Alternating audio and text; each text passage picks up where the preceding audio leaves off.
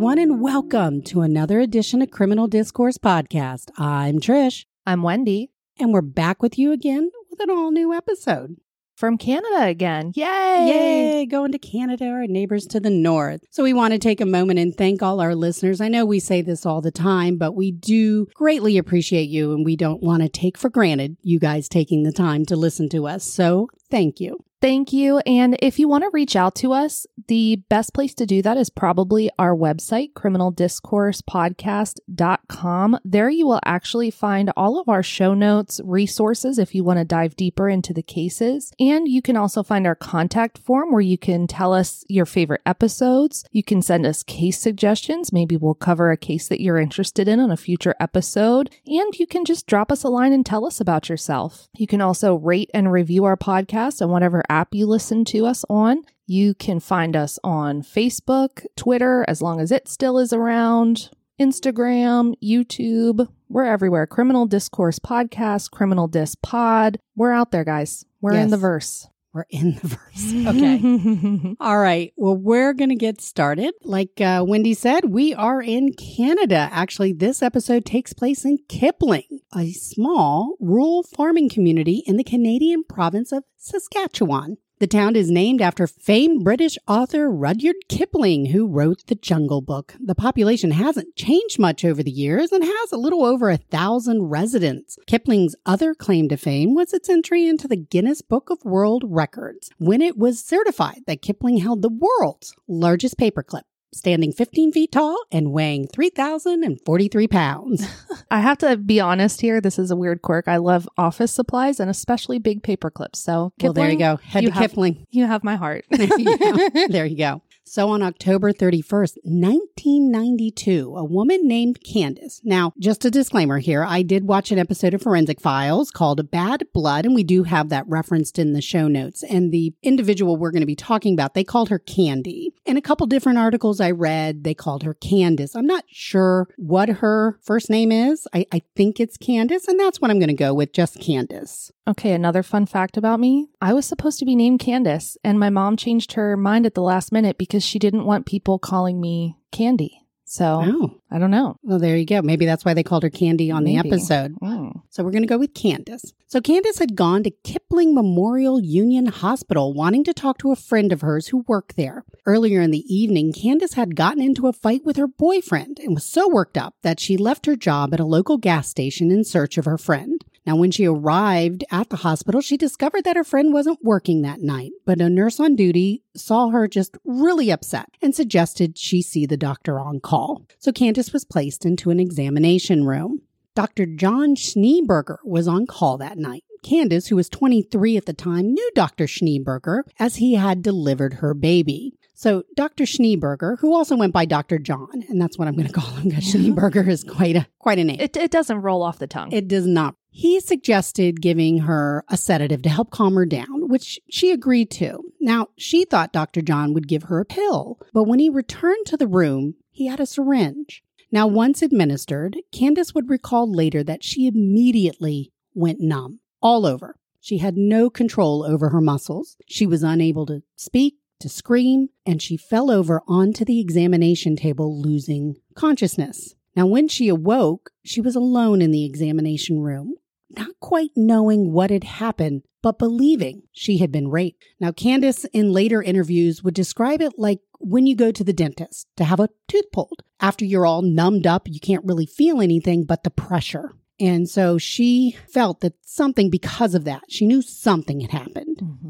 And so she had the presence of mind to take off her underwear and put it into a clear plastic bag and seal it. That had to be terrifying. Yeah, I mean, and she's still disoriented because she's still too dizzy to leave the hospital. So she would end up spending the night per a nurse's insistence. So when she came out of the examination room, you know, she's not walking straight. She's still dizzy. The nurse is like, whoa, you need to lie down. And she said nothing to the nurses about what she thought had happened to her because she wasn't quite sure. The next day, she confronted Dr. John, asking him, What the hell was in that drug you gave me last night? And Dr. John's reply was, Why? Did it give you wild dreams? What? So Candace knew from his reply that he was never going to admit what he did to her or what she thought he did to her. And she would have a hard time proving that a rape even happened.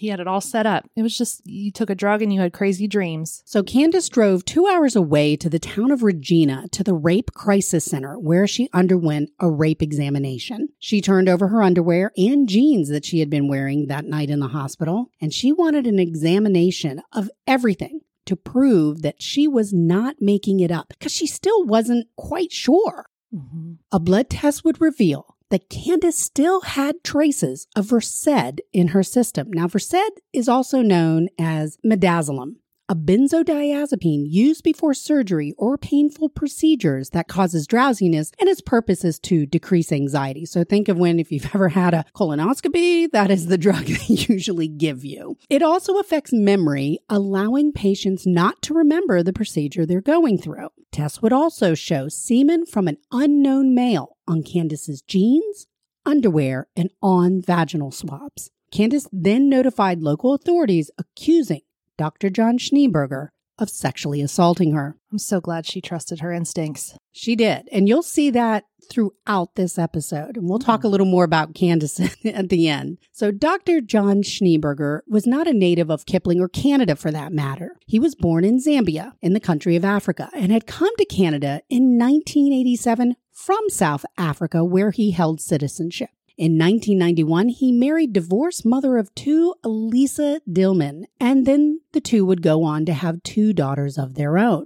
Dr. John was seen as a much beloved local doctor who volunteered his time to various fundraising opportunities in the area. Now, Candace had her supporters who believed her, but they were far and few between once this news broke. Really? Well, this was a small, rural farming community, keep in mind. Okay. The small community seemed to side with Dr. John and thought Candace, a single mom, made false allegations in order to get some money out of the good doctor. They bolstered their disbelief of Candace's allegation as she said nothing to the hospital staff immediately afterwards. And she had a reputation as a partier around town. So there were also the nurses on duty that night who noticed nothing amiss when Dr. John left the examination room. Now, there was no nurse in the examination room while this all happened. So now I know, I don't know in Canada if they have this. I'm not sure it's practice there. I know it is here now that when you're in an examination room, usually if the doctor is of the opposite sex, that a nurse will be in the room with you. So there's like three people in the examination room. Yeah.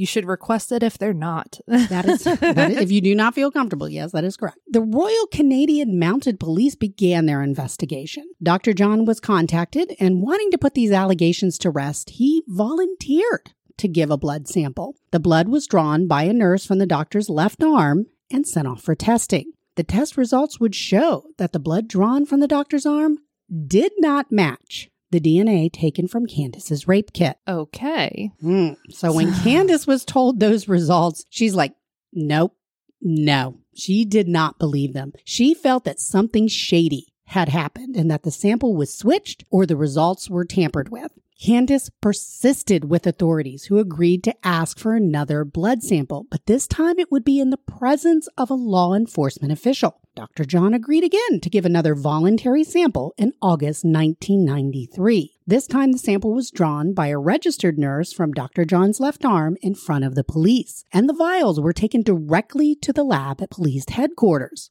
Now, once again, the results would show that the DNA did not match. Still, Candace wouldn't accept those results. She didn't know how Dr. John was getting away with it, but she knew he raped her. Dr. John also defended himself to police, saying that the drug he injected Candace with that night to calm her down can cause, quote, erotic hallucinations. Unquote. That's some movie stuff, Dr. John. Come on.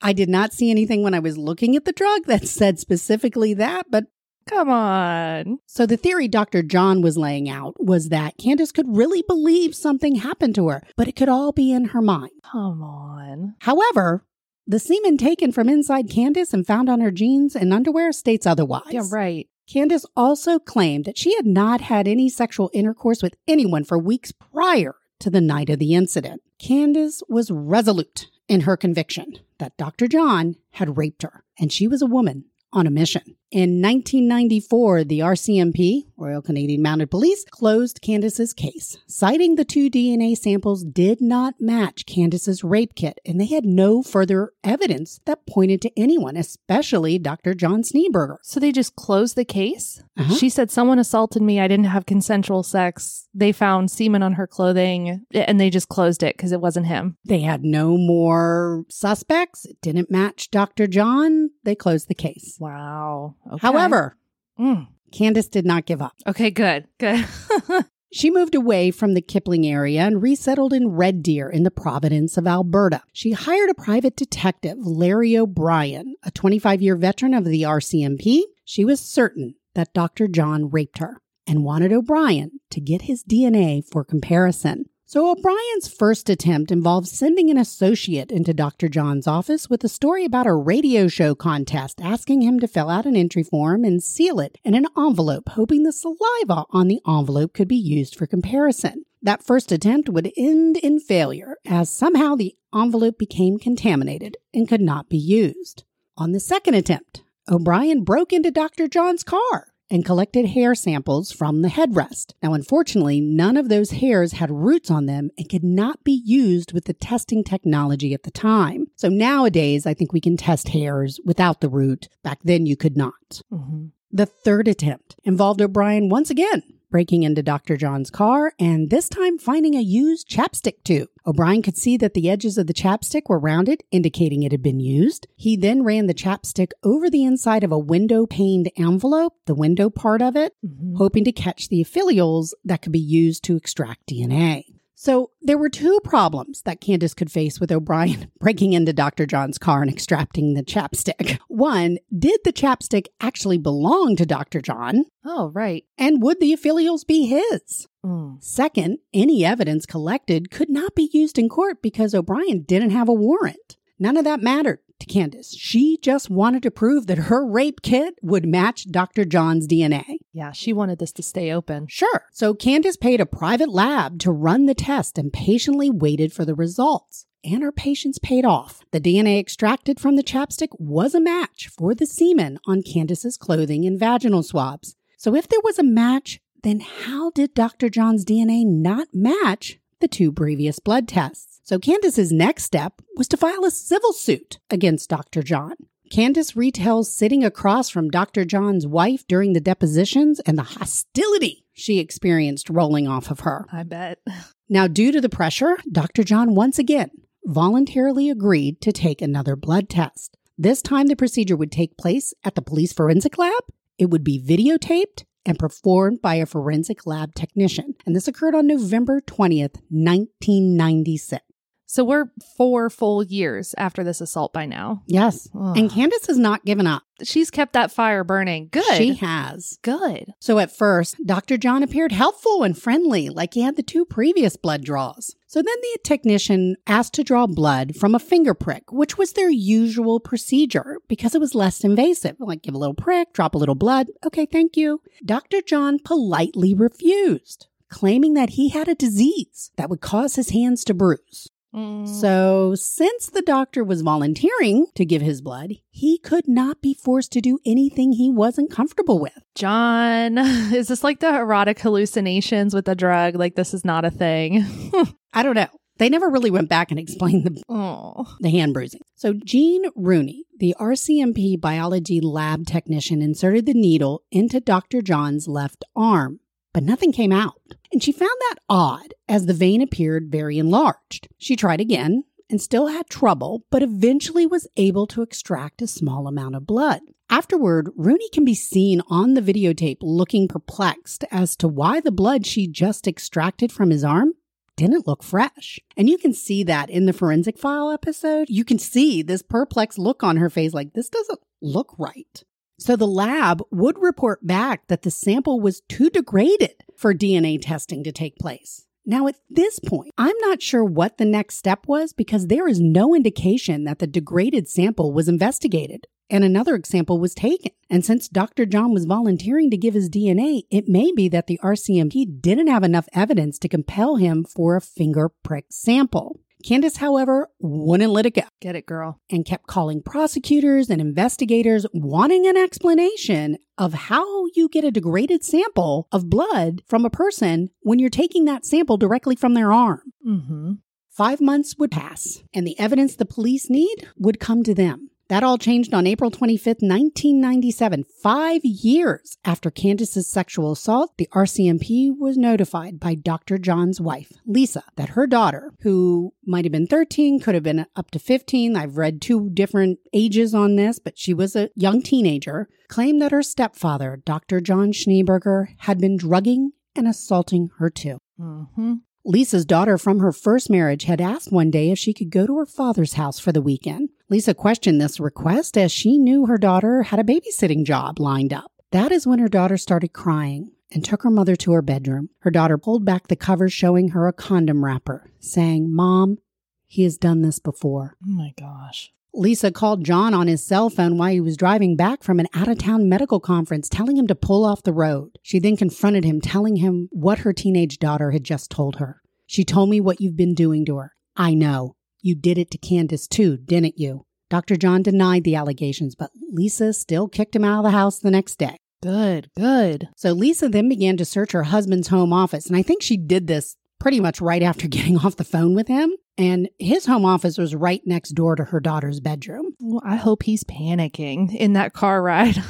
There, in his office, she found a box that had been hidden, put up on a very high shelf. And when she got it down and looked at it, it contained gloves, syringes, vials of medicine, including Versed, and condoms. Lisa was aware that John had treated all their children with injections, even for run of the mill ailments. He said it was a quicker way of delivering medication compared to a pill or a liquid. So think about that when your kid has a cough or sore throat. Instead of giving them cough syrup, he was injecting them with medications. so almost if he was doing it to help make the rape stuff seem less weird, like he's almost using these other things to just like lay the groundwork for the sexual assaults. That or he really liked injecting people. Oh, that's even oh, okay.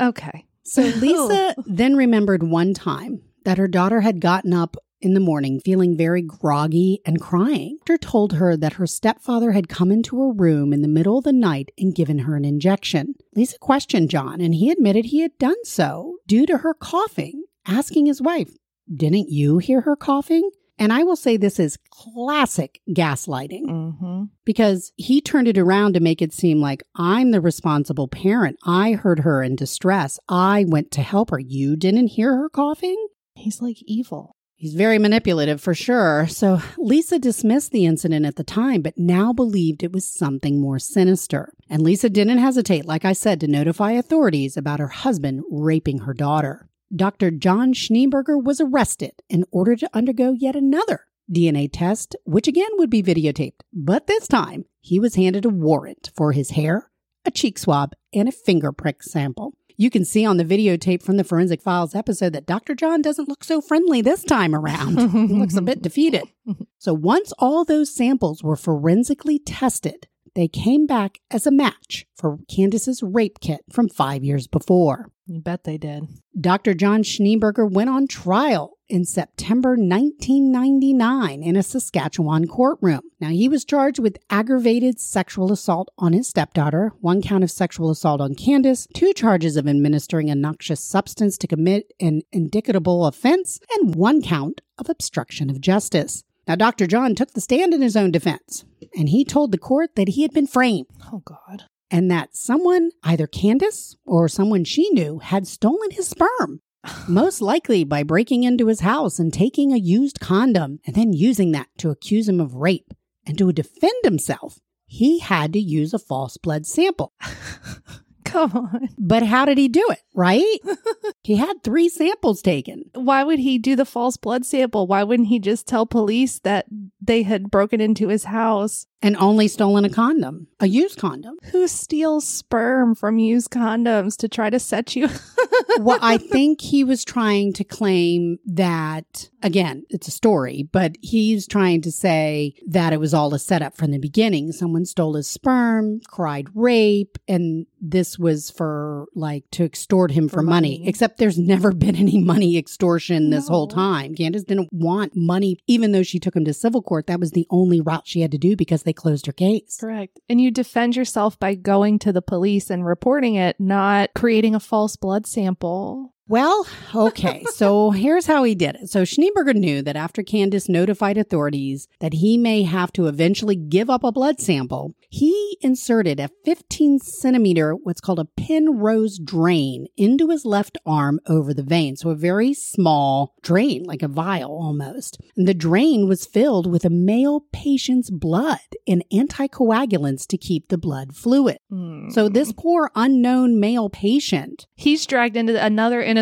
person dragged into this. Yes. So the reason for this third sample being so discolored was that by the time it was taken, it had been multiple years later. Oh, so he had it in his arm for years. Years. Somebody else's blood in a vial in a, a Ugh. little Penrose drain, yeah, in his arm. If you watch the Forensic Files episode, and I highly encourage you do, again, it's an interesting episode, it's not very long.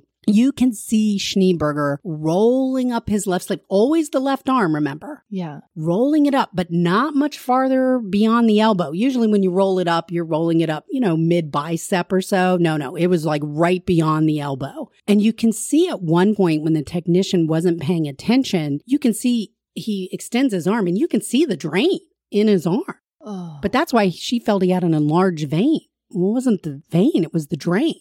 So the Crown prosecutor in closing described John Schneeberger as a cold blooded predator who took what he wanted without regard. The prosecutor reminded the court that Candace had nothing to gain by continuing to pursue justice. She had been ostracized by her community and forced to move away from the town she had always lived in. Dr. John Schneeberger was found guilty of sexually assaulting Candace and his stepdaughter and obstruction of justice. Judge Ellen Gunn sentenced John Schneeberger to six years but that's it? in prison. That's it. That is it. Oh, man. And he would be eligible for parole after serving only two. What? Now, I will say, one article I read, it wasn't quite clear, I think, in her sentencing of him. And I don't even know, even though he was found guilty of sexually assaulting Candace because she had the DNA, there was no DNA for the stepdaughter. Oh, So I don't goodness. know if she truly was found guilty of her sexual assaults. Mhm. But yeah, this judge sentenced him to six years, which, from what I understand, might even be below the sentencing guidelines for such an offense. So Schneeberger's medical license in Canada was revoked in December 2000, thankfully. Mm, at least there's that, I guess. So the story continues, though. The night before Schneeberger's guilty verdict, he was to have an overnight visit, an unsupervised Ooh. overnight visit, with his two young biological daughters, who at the time were five and six years old. His ex wife, at the time, refused to send them and ended up paying a $2,000 in contempt of court charge because John filed a contempt of court against her. So she had to pay $2,000 so that her two daughters didn't have to spend unsupervised time with their rapist dad who raped his stepdaughter. Well, now I don't know if he was found guilty of the rape of the stepdaughter, but Well, yes. Allegedly raped his stepdaughter. So she had to pay $2,000 essentially to protect her her daughters. Yes. Okay. she's a single mom now, you know, with four kids in total. And so she's financially set. So she, yes, she paid this fine. Now, Schneeberger would not relent in insisting that Lisa bring their daughters to visit him once he was in jail. These were to be monthly visits. Lisa appealed, and the Saskatchewan Court of Queen's Bench Justice Jean Maurice heard the case. Now, unfortunately, Lisa was ordered to take the girls to prison to see her now ex husband at Alberta's Bowden Penitentiary. These visits, again, were to take place once a month.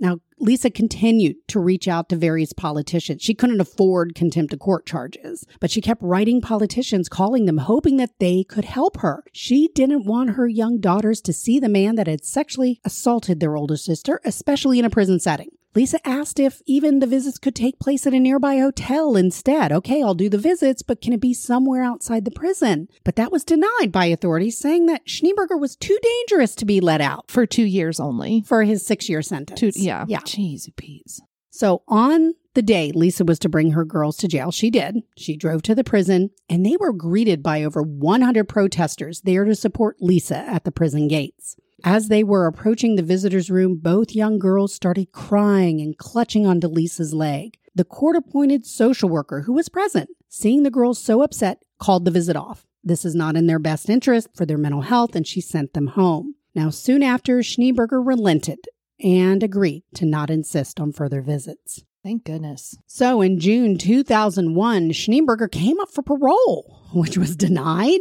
At his hearing, he admitted to crimes and deceits, referring to the scars on his arm from the drain as a badge of dishonor. And he apologized for his denial, as he called it. Hmm. One parole board member who referred to Schneeberger's statement as shallow and self serving, which it was. However, in 2003, Schneeberger would gain his freedom after serving a little over four years of his six year sentence. No, that doesn't sit right with me.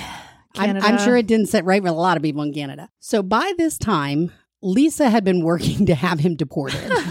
so Lisa, she's like, mm, I don't want him in Canada. I want him around our daughters. She had contacted immigration authorities claiming that Schneeberger deceived everyone and had finally been exposed as a criminal and should be denied his citizenship, or at that time have his citizenship revoked. In August 2003, the Canadian federal court agreed with Lisa that John Schneeberger would lose his citizenship status and be deported. The court felt that the doctor had at the time lied to obtain his citizenship. Because when he was in the process of applying for citizenship, he claimed on his application that he was not under any police investigation in 1993. Uh-huh. Remember, they did not close the case till I believe 94. Once a liar, though, always a liar. I mean, That is true. come on. So in December 2003, John Schneeberger was stripped of his Canadian citizenship and deported back to South Africa. He was escorted to Johannesburg by two RCMP officers. They wanted to make sure he got there.